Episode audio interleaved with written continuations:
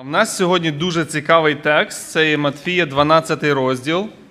Матфія 12 розділ. І закінчення цього розділу 38 вірша.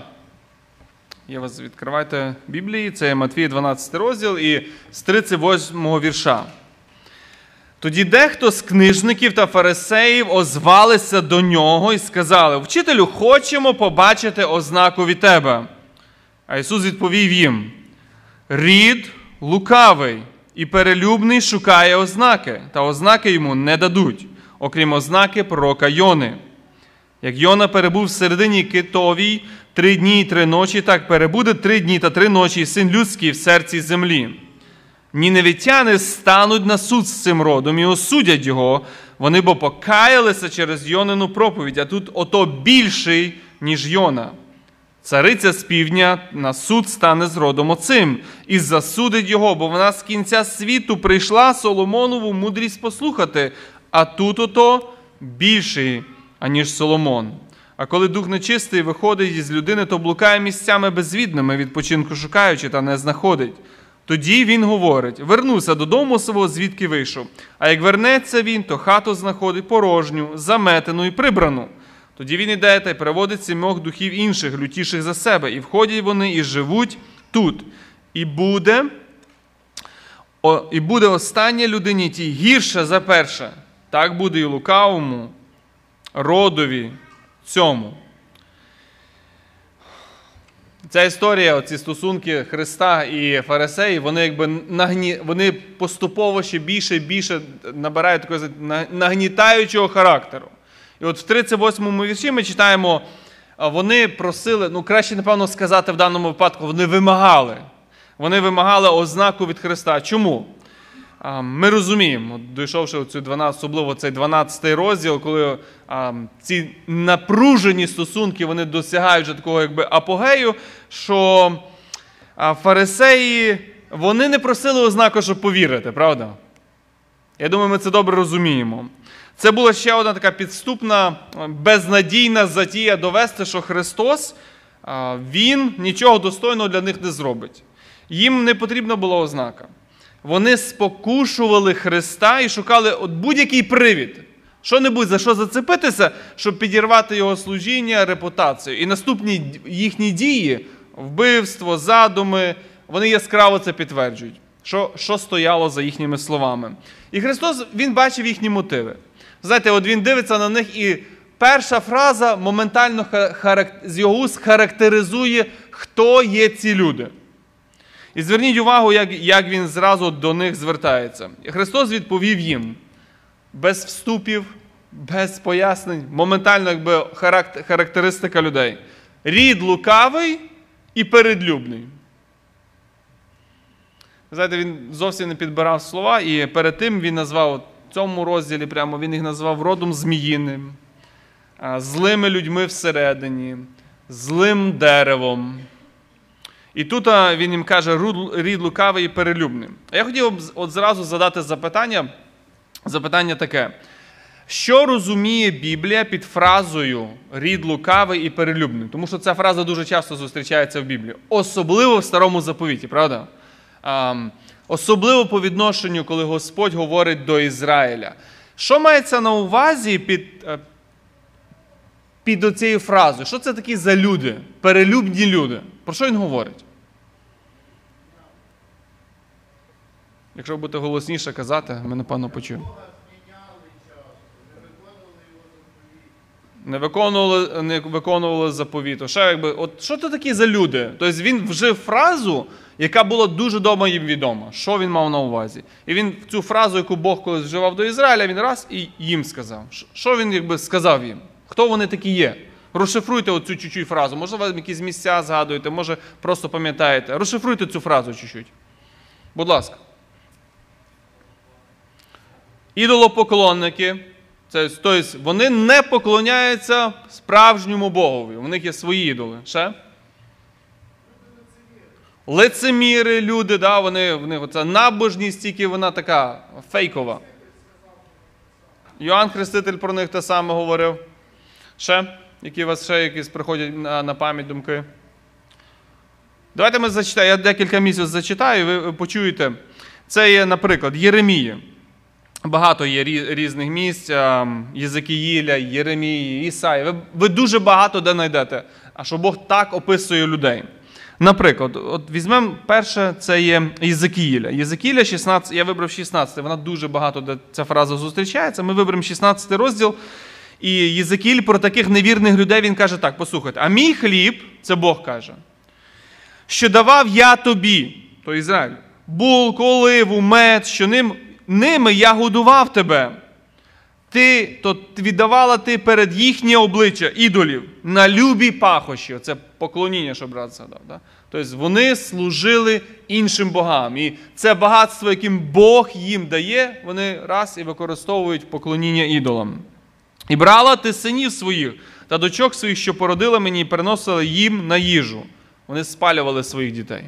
Тобто вони робили дуже жахливі речі. Чимало було розпусти твоєї, що ти різала дітей моїх і давала їм і давала їм перепроваджувати через огонь для них. Це Єзекіїль. Єремія каже: справді, як зраджує жінка свого чоловіка, так ви мене зрадили. Вони зрадили цей заповіт. Доми Ізраїлів, каже Господь. Дуже цікаво і яскраво характеризує вже не в старому заповіті, а в новому заповіті Яків. І я думаю, ви добре пам'ятаєте це місце Якова, 4 розділ. Він каже так: перелюбниці та пере, перелюбники та перелюбниці. Чи ж ви не знаєте? Тобто він описує цю внутрішню характеристику. Оці люди, що що це такі за люди? Послухайте, що дружба зі світом то ворожнеча супроти Бога. Бо хто хоче бути світовий приятелем, той ворогом Божим стається. Знаєте, от він дуже яскраво Яків показує. Це духовний цей перелюб, це ворожнеча проти Бога. Це ворожнеча проти Бога. І оце ці пожадливості, за якими людина йде, власні пожадання, любов до гріха. І Христос їм оце каже: ви є такі. От вони ставлять запитання, він каже: ви є такі люди, ви не служите Богу, у вас є свої ідоли, у вас є внутрішні свої гріхи, за якими ви йдете. Ви воюєте фактично з Богом, ви вороги для Бога є. І відповідаючи на це на, на запитання, на це вимагання дати ознаку, Христос їм говорить, що їм іншої ознаки, таким людям які ніби моральні, насправді вони вороги для Бога, і в них є своя любов до зовсім інших речей, до ідолів. Він їм каже, їм ознаки не буде, крім того, що вони вже мають в Писанні. Вони вже і мали в Писанні цю ознаку. Ознака пророка Йони. Хотів задати вам запитання. Що означає оця ознака? І що ви бачите або ви пам'ятаєте схожого між історією про Йону та Христа? Будь ласка. Запитання, що означає ознака оця? Ну, Христос пояснює. І що ви бачите схожого між Йоною і Христом, цією історією? Будь ласка.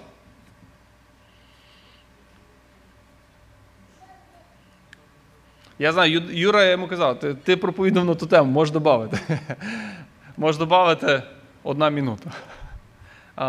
Я попрошу Саша. Саня. Подаємо мікрофон. Запитання, ви, ви думаєте, от, е, там є дуже багато цікавих, ви побачите таких характеристик е, і схожостей між цією історією, історією і що сталося з Христом? Юр. Будь ласка. Ну, если взять параллельный текст Евангелия от Луки, да, то есть две такие э, вот серьезные такие вещи в этих стихах. 20 стих 11 главы, 30. «Ибо как Иона был знамением для ниневитян». Что такое знамение, братья и сестры? Бог послал Иону для того, чтобы он проповедовал, чтобы Ниневия покаялась. Иначе что будет? Иначе будет суд. Суд. Знамение. Иона был как предзнамением суда Божьего. Что все, кто не уверует, Ниневия будет разрушена. Суд. Иона был как представителем Божьим а, ну, от того, что грядет суд Божий на эту страну. Посмотрите, он говорит, как был знамением для невитян, так будет, так будет и Сын человеческий для рода сего. А в чем разница? Вот Иона пришел в языческую страну, которую не хотел идти. из которой произошли страшные казни, которая была очень, э, ну, такой захватнической вообще империей, да, Ассирия. Были жестокие люди были. И они от проповеди Ионина покаялись. И у него там много слов не было. Он просто ходил и, как он, помните, проповедовал? Я да, не знаю, чи в нас би то назвали проповіддю. Ну да. Да, но это была своеобразная проповедь, и Бог действовал через эту проповедь. Ниневитяне, они посыпали даже прахом и пеплом своих животных. Ну, представляете, какой там рев стоял. Они же в посте были три дня или сколько там, пока мис- э, ну, не знали, что они покаялись. Да, ага. Так будет и Сын Человеческий для рода сего. Вот смотрите, как, как он делает параллель Христос с тем, что Иона был знамением для, для Ниневии суда, так и все, кто не уверует в Иисуса Христа, когда Он придет во второй раз, Он будет всем в осуждение, кто не уверовал в Него. И Он же их обличает, этих фарисеев. И 32 стих. «Ниневитяне восстанут на суд». Вот он, вот, он этот, вот это еще одно знамение, потому что они покаялись от проповеди Иониной.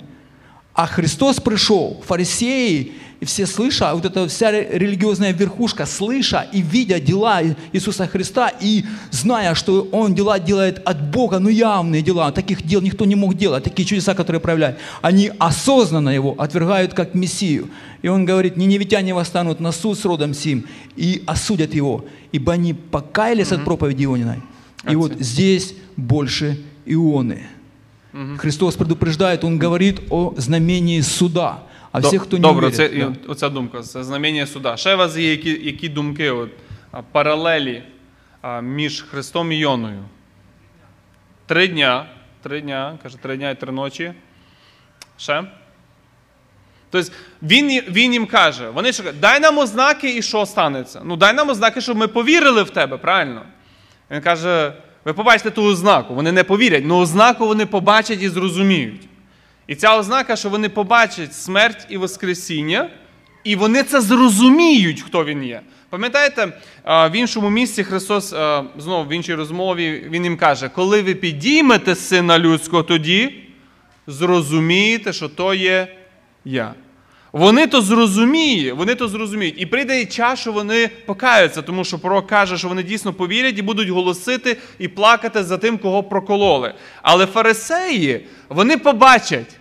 Замітьте, вони шукають, дай нам ознаки, і ми повіримо. Христос каже, побачите. Смерть і Воскресіння. І Він каже, коли підіймете, зрозумієте. Але це не було достатньо, вони не повірили.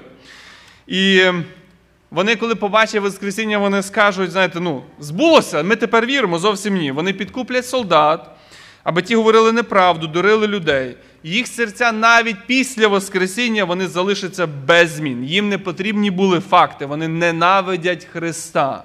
І це їхня реакція. Вони ненавидять Христа. Ви знаєте, ми живемо в цей час, коли цей знак вже виконався. Христос Воскрес. І замітьте ще одна цікава паралель. Коли як Йона він перебував три дні і три ночі в киті, і потім що пішов? Після того проповідувати, правильно? Христос Воскрес і Євангелія розширюється. Дуже багато цікавих таких, знаєте, порівнянь, але ми свідки того, що ця ознака вона збулася. І далі наш текст каже, що ніневитяни вони осудять релігійних юдеїв. Послухайте, він дуже цікаво вибирав приклади. Він вибирає от навмисно, знаєте, Христос навмисно вибирає такий дуже провокативний приклад з Писання. Тому що він ставить в приклад для наслідування невірних поган, самих жорстоких людей. В приклад для наслідування. І це для релігійних людей, юдеїв, воно було щось немислиме, недопустиме, як грім серед неба.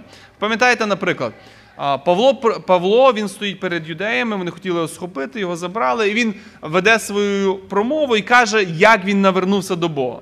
І от вони його слухали, слухали, слухали, аж до, і цікаво, Лука записує, аж до слова, яке він, яке він сказав про те, що я пошлю тебе далеко аж до поган. І тільки в них то слово зазвучало на вусі до поган, і ще Бог їм дасть спасіння. Тут би якби пройшов такий взрив емоцій, гніву і ненависті моментально. І в 41-му вірші Матвія говорить про те, що ніневітяни, вони, будучи язичниками, вони осудять морально, нібито морально правильних людей. Вони стануть на суд з цим родом і осудять його. Чому? Тому що вони покаялися від проповіді Йони. Чи може мені хтось сказати три пункти з проповіді Йони? Там всього-навсього пару слів, правда? Які це були слова? Одне речення. Ще 40 днів Ніневія зруйновано. Я не знаю, чи він це навмисно, знаєте, якби так, бо він був дуже цікавий, специфічний пророк. Але от це вся проповідь. О, Юра вже придумав. Замітьте, що проповідь його чи слова були ну, порівняно з тим, що говорив Христос для євреїв, це, це, це мізерно, це взагалі нічого не було, правда? Тобто кількість знань, які подавав Йона для цих людей, одне речення, і те, що говорив Христос, ну, це це навіть дуже важко якби, порівняти. Вони бачили чудеса, вони чули прекрасну проповідь, вияснень таємниць е, царства. Вони бачили Месію. Вони не зрозуміли. І Ніневі, ніневітяни вони служать цим докором черствості і мерствості релігійних людей часів Христа. Їх серця, оцих людей, з якими Христос говоримо, бачимо, вони просто невеликовно спорчені гріхом. Ще що дуже цікаво, що Христос каже, що ніневітяни воскреснуть. Ви помітили, що знов так в іншому місці він звертається до людей, які вже померли, як до живих. Тобто вони в нього є. Це дуже цікаво, що каже, він, вони встануть на суд з цим родом. І Христос підтверджує, що погане воскреснуть, не тільки віруючі воскреснуть, погане воскреснуть також. У Бога немає мертвих, як він в іншому місці каже, в нього всі живі. І люди після смерті вони не зникають, як говориться, наприклад, свідки Його. Смерть це не є кінець людського буття. Кожна, Кожна людина дасть відповідь за себе, за свої діла перед Богом. І люди воскреснуть. І цим твердженням Христос знову Він засуджує кого? Садукеїв, які слухають його. Він знов їм цей докір закидає. Чому? Чому більший осуд для невірних юдеїв? Бо тут є, Христос каже, більший, аніж Йона. І от осуд юдеїв набагато тяжчий, бо той, хто проповідує юдеям, є незрівнянно більший від того, хто проповідував Ніневії. Ніневії проповідував пророк, людина, ну навіть, скажімо, не зовсім слухняний пророк Богові.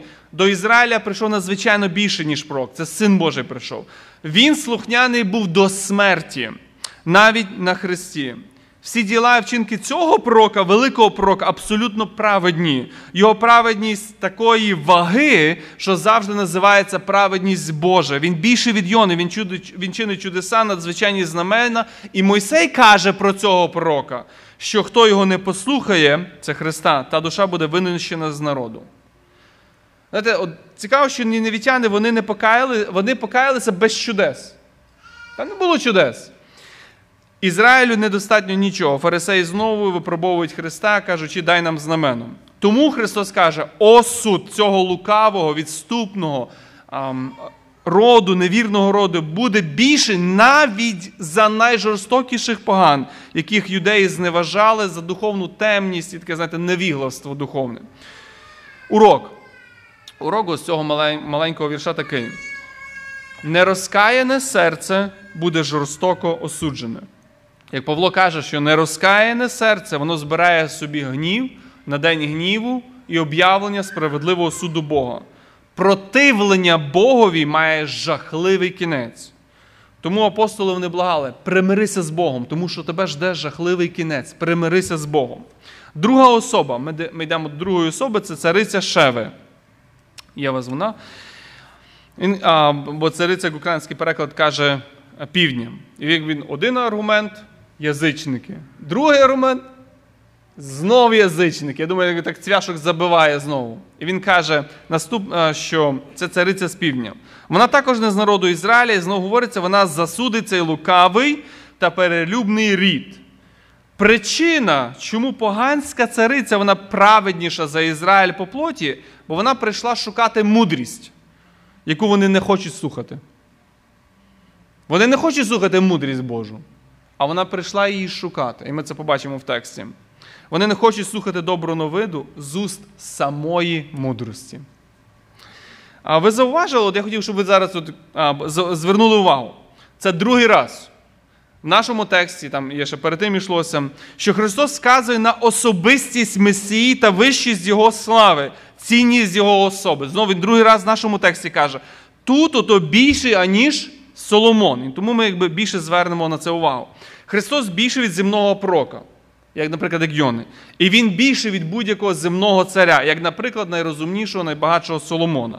Цариця Шева, вона пройшла, ну скільки там, приблизно тисячу миль ногами своїми, тисячу миль. Це трохи багато навіть для цариці. Щоб послухати мудрість земного царя. Євреям нікуди не треба ходити. Мудрість, Божа мудрість перед ними стоїть. І ви знаєте, от, коли читаєш це місце, от, воно от так нагадує Римлянам 10 розділ. Я хочу його зачитати. Якщо у вас є, теж відкрити Римлянам 10 розділ. Там є дуже така похожа картина про людей, які дуже схоже говорять. З п'ятого вірша. Римлян 10 розділ з п'ятого вірша. Послухайте. Мойсей бо пише про праведність, що від закону, що людина, яка його виконує, буде ним жити. А про праведність, що від віри, говорить так. Послухайте, не кажи в своєму серці. Це він знову про Ізраїля. Хто вийде на небо? Цебто звести додолу Христа.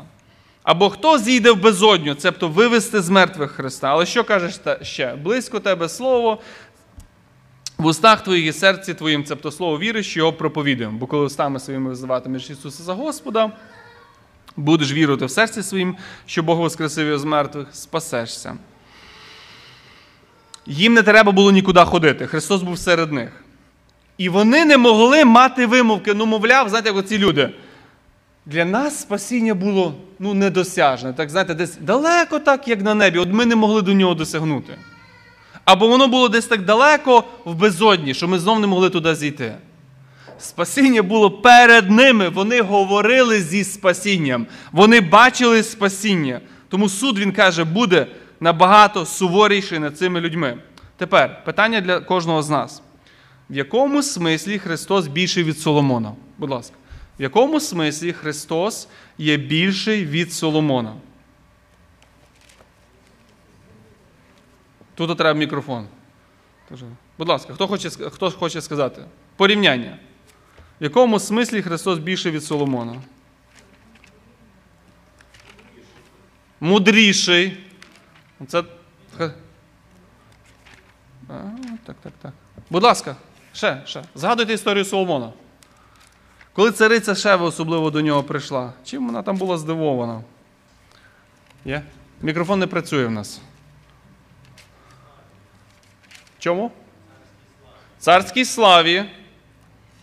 Хорошо. Ще, ще, ще. Христос – это источник мудрости, и Он царь над царями, над всеми.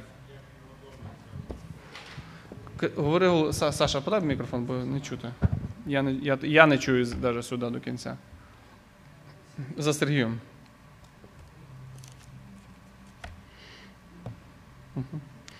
Знову, чим Христос є більше від Соломона? Христос другий раз цей аргумент приводить. Більше від пророка, більше від царя, більше, більше. В чому він більше? Будь ласка. Вона звертає увагу на те, як в його домі все влаштовано, як слуги служать. Ага, ага. Було дуже цікаво там, да? Тобто, слуги Христа, от ми, наприклад, поговоримо, і слуги Соломона. Різницю відчуваєте, да? Ще? Будь ласка. Ще яка, яка, в чому Христос є більший? Ну, давайте ми візьмемо сьомий вірш. Є вас перше, перше, от зверніть увагу, я хотів, щоб ми якби тут хвилин 10 на цьому, на цьому місці от відчули оцю різницю, яку мали почувствувати євреї. Це є перше царів, український переклад, перше царів, 10 розділ. Те, що брат проводив. Перше царів, 10 розділ. Відкривайте.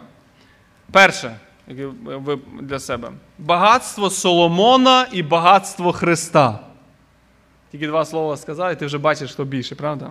Сьомий вірш. І не повірила я тим словам, аж поки не прийшла і не побачили очі мої. І ось не була представила мені і половина, ти перевищив мудрість і prosperity, добро. Все це багатство тієї слави, про яку я чула.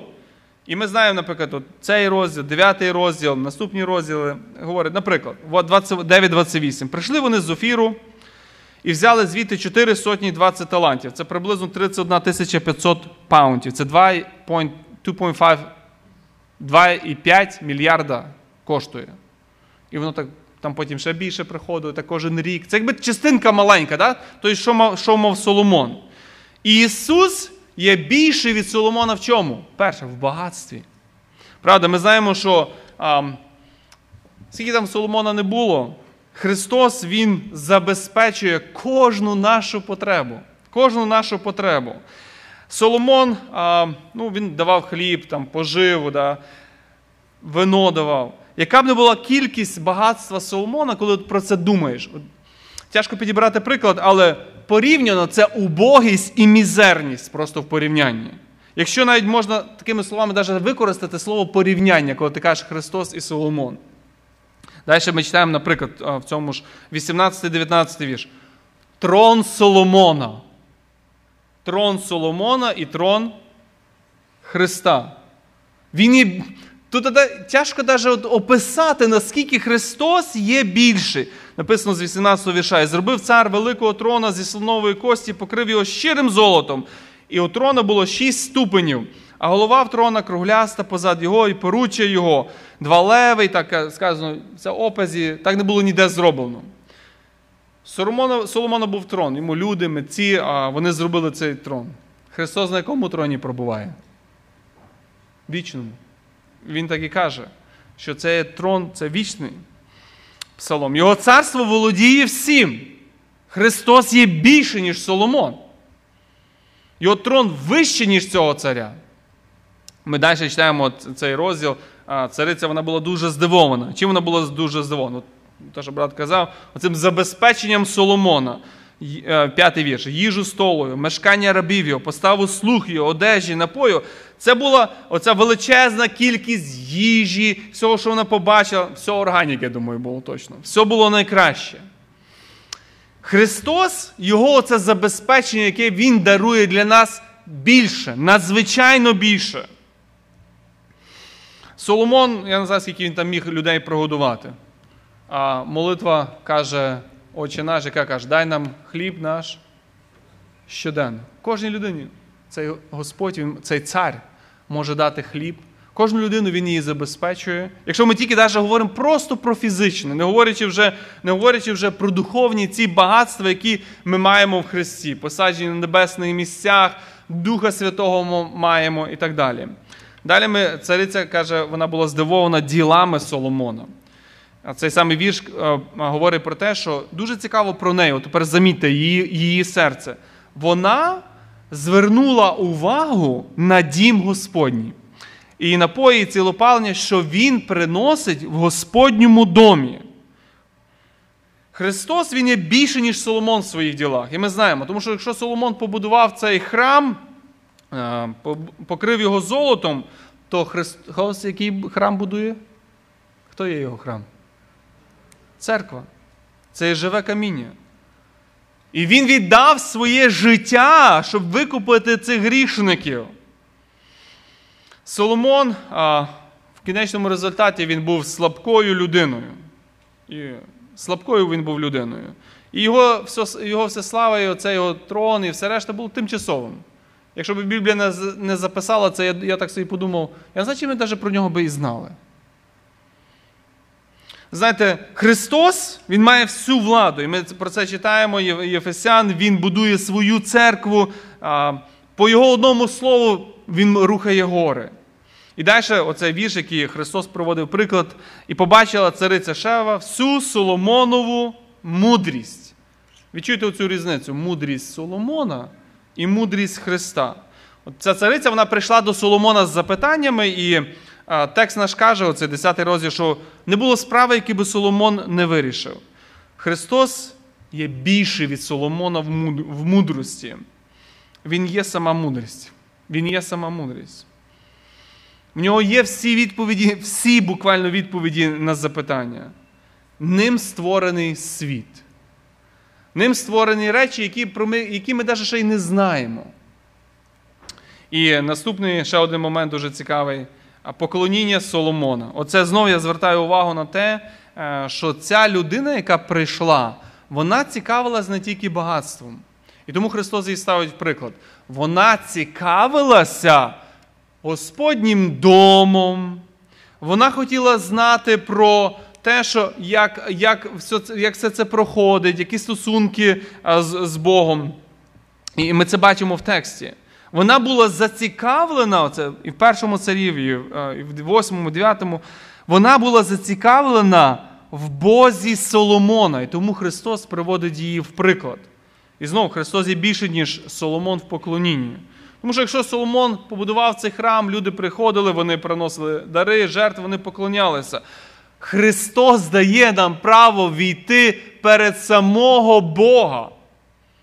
Він є більше, ніж Соломон. Просто е, я не знаю, яке слово, але воно, це слово порівняння, воно не підходить. Тому що це неможливо порівняти. Це неможливо порівняти як сонечко, сонце і якусь маленьку, знаєте, я не знаю, що, даже якийсь всплеск світла. Неможливо це порівняти. Так само неможливо порівняти Соломона і Христа. Він є більший.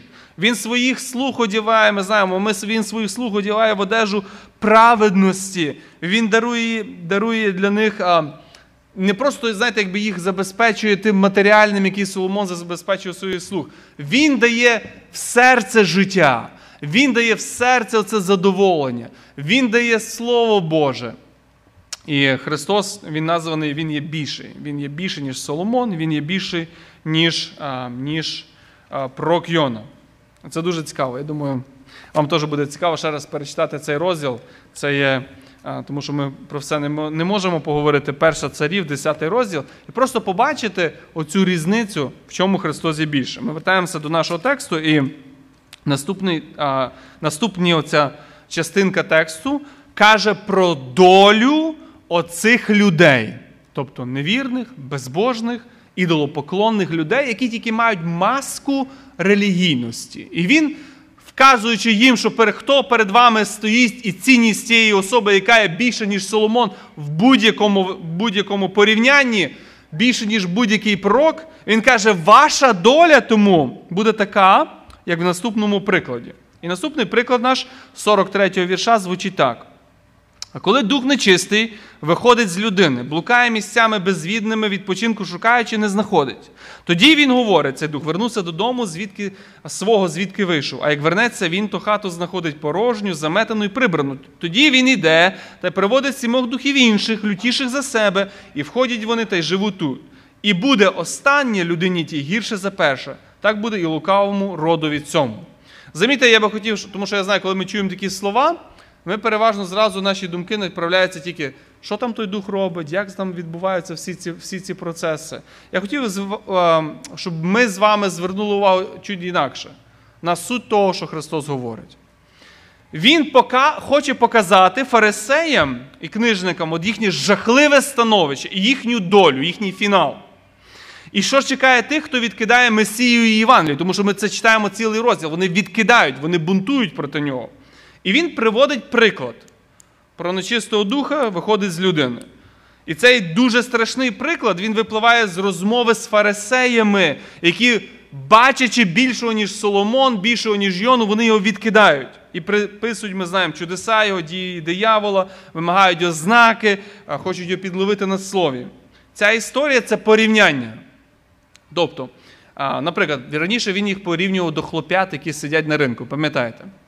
І ем, фарисеї книжники вони порівнюються до чоловіка. Фарисеї книжники порівнюються до чоловіка, з якого вийшов нечистий дух. Пуста прибрана душа цього чоловіка до стану людей без Христа. Це є порівняння. Тобто ця історія, вона от як, як ви. Жахлива доля чоловіка, коли ним оволоділи вісім демонів, один плюс сім ті, що були, прирівнюється до жахливої долі невіруючих е, фарисеїв, коли їх дім буде без Бога. І Христос їм пізніше скаже, да? ваш дім залишається пустим. Але цей приклад, замітьте, цей приклад, і тому я хочу, щоб ви послухали уважно, цей приклад, він покликаний показати оці жахливі наслідки протистояння благодаті Божій. Тому що він каже, оцей рід, цей рід люди, які, які бунтують проти Бога, які, бачачи все, розуміючи Іван, відкидають. І їм Воскресіння буде недостатньо. Він каже, це про цих людей він говорить. Цей приклад він покликаний показати жахливі наслідки протистояння благодаті Божій, докорам Духа Святого, зневаги Духа Святого, богохульства проти нього, показати оце наслідки ожорсточення серця, як це було в цих безбожних людей. Тому ми будемо брати з цього уроки. Я хотів би, я ще раз це скажу, що а, якби фокус якби, змінили від духа нечистого і все, що він там думає робити, на то, які є уроки, реальні уроки йдуть е, з цього вірша. Що буде з людьми, які назовні релігійні і моральні, і такі люди можуть приходити в церкву? Так? Послухайте ще раз уважно. Урок, який ми повинні послухати і зрозуміти небезпеку і провірити себе, що буде з тими людьми, які назовні релігійні, ніби моральні, серце всередині жорстоке до Бога. Серце, яке не хоче, аби Бог що проживав де? В ньому. Оце ті люди. Доля серця, яке противиться господарюванню Христа в серці, це римлянам перший розділ. І ви дуже добре це знаєте, коли я це не буду говорити, але, наприклад, Бог їх видав на пожадливість, на перевернений розум, панування гріха, остаточна доля суд. Це те, що ми зараз бачимо, відбувається. Це люди, які оцей рід, який бунтується всередині проти Бога, тому що в нього є свої ідоли, яких він любить. Дуже цікаво, знаєте, що е, перший урок, який ми беремо, що духовної такої нейтральності не існує в природі.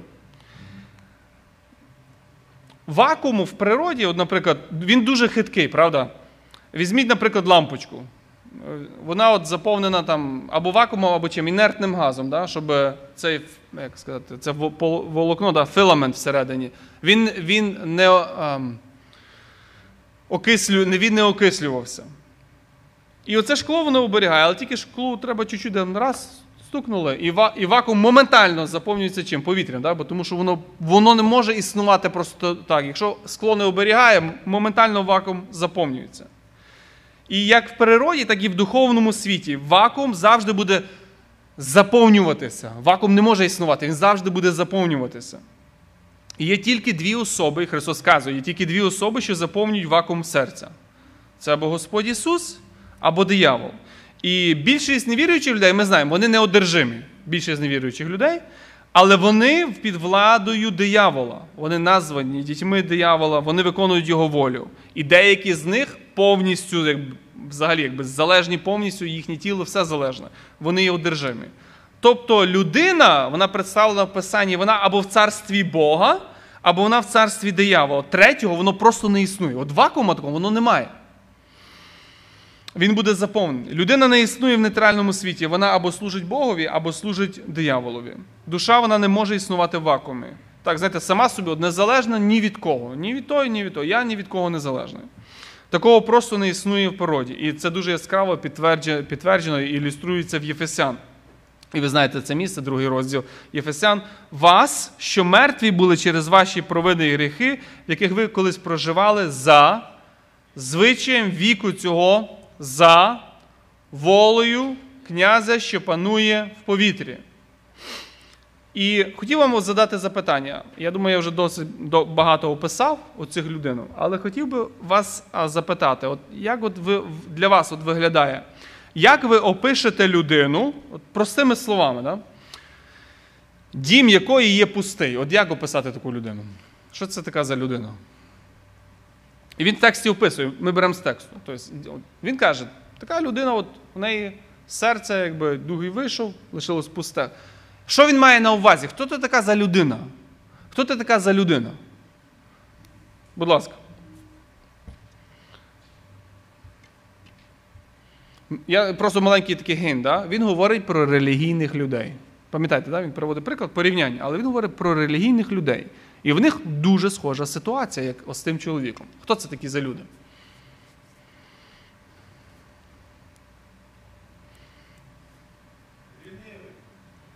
Ліниві.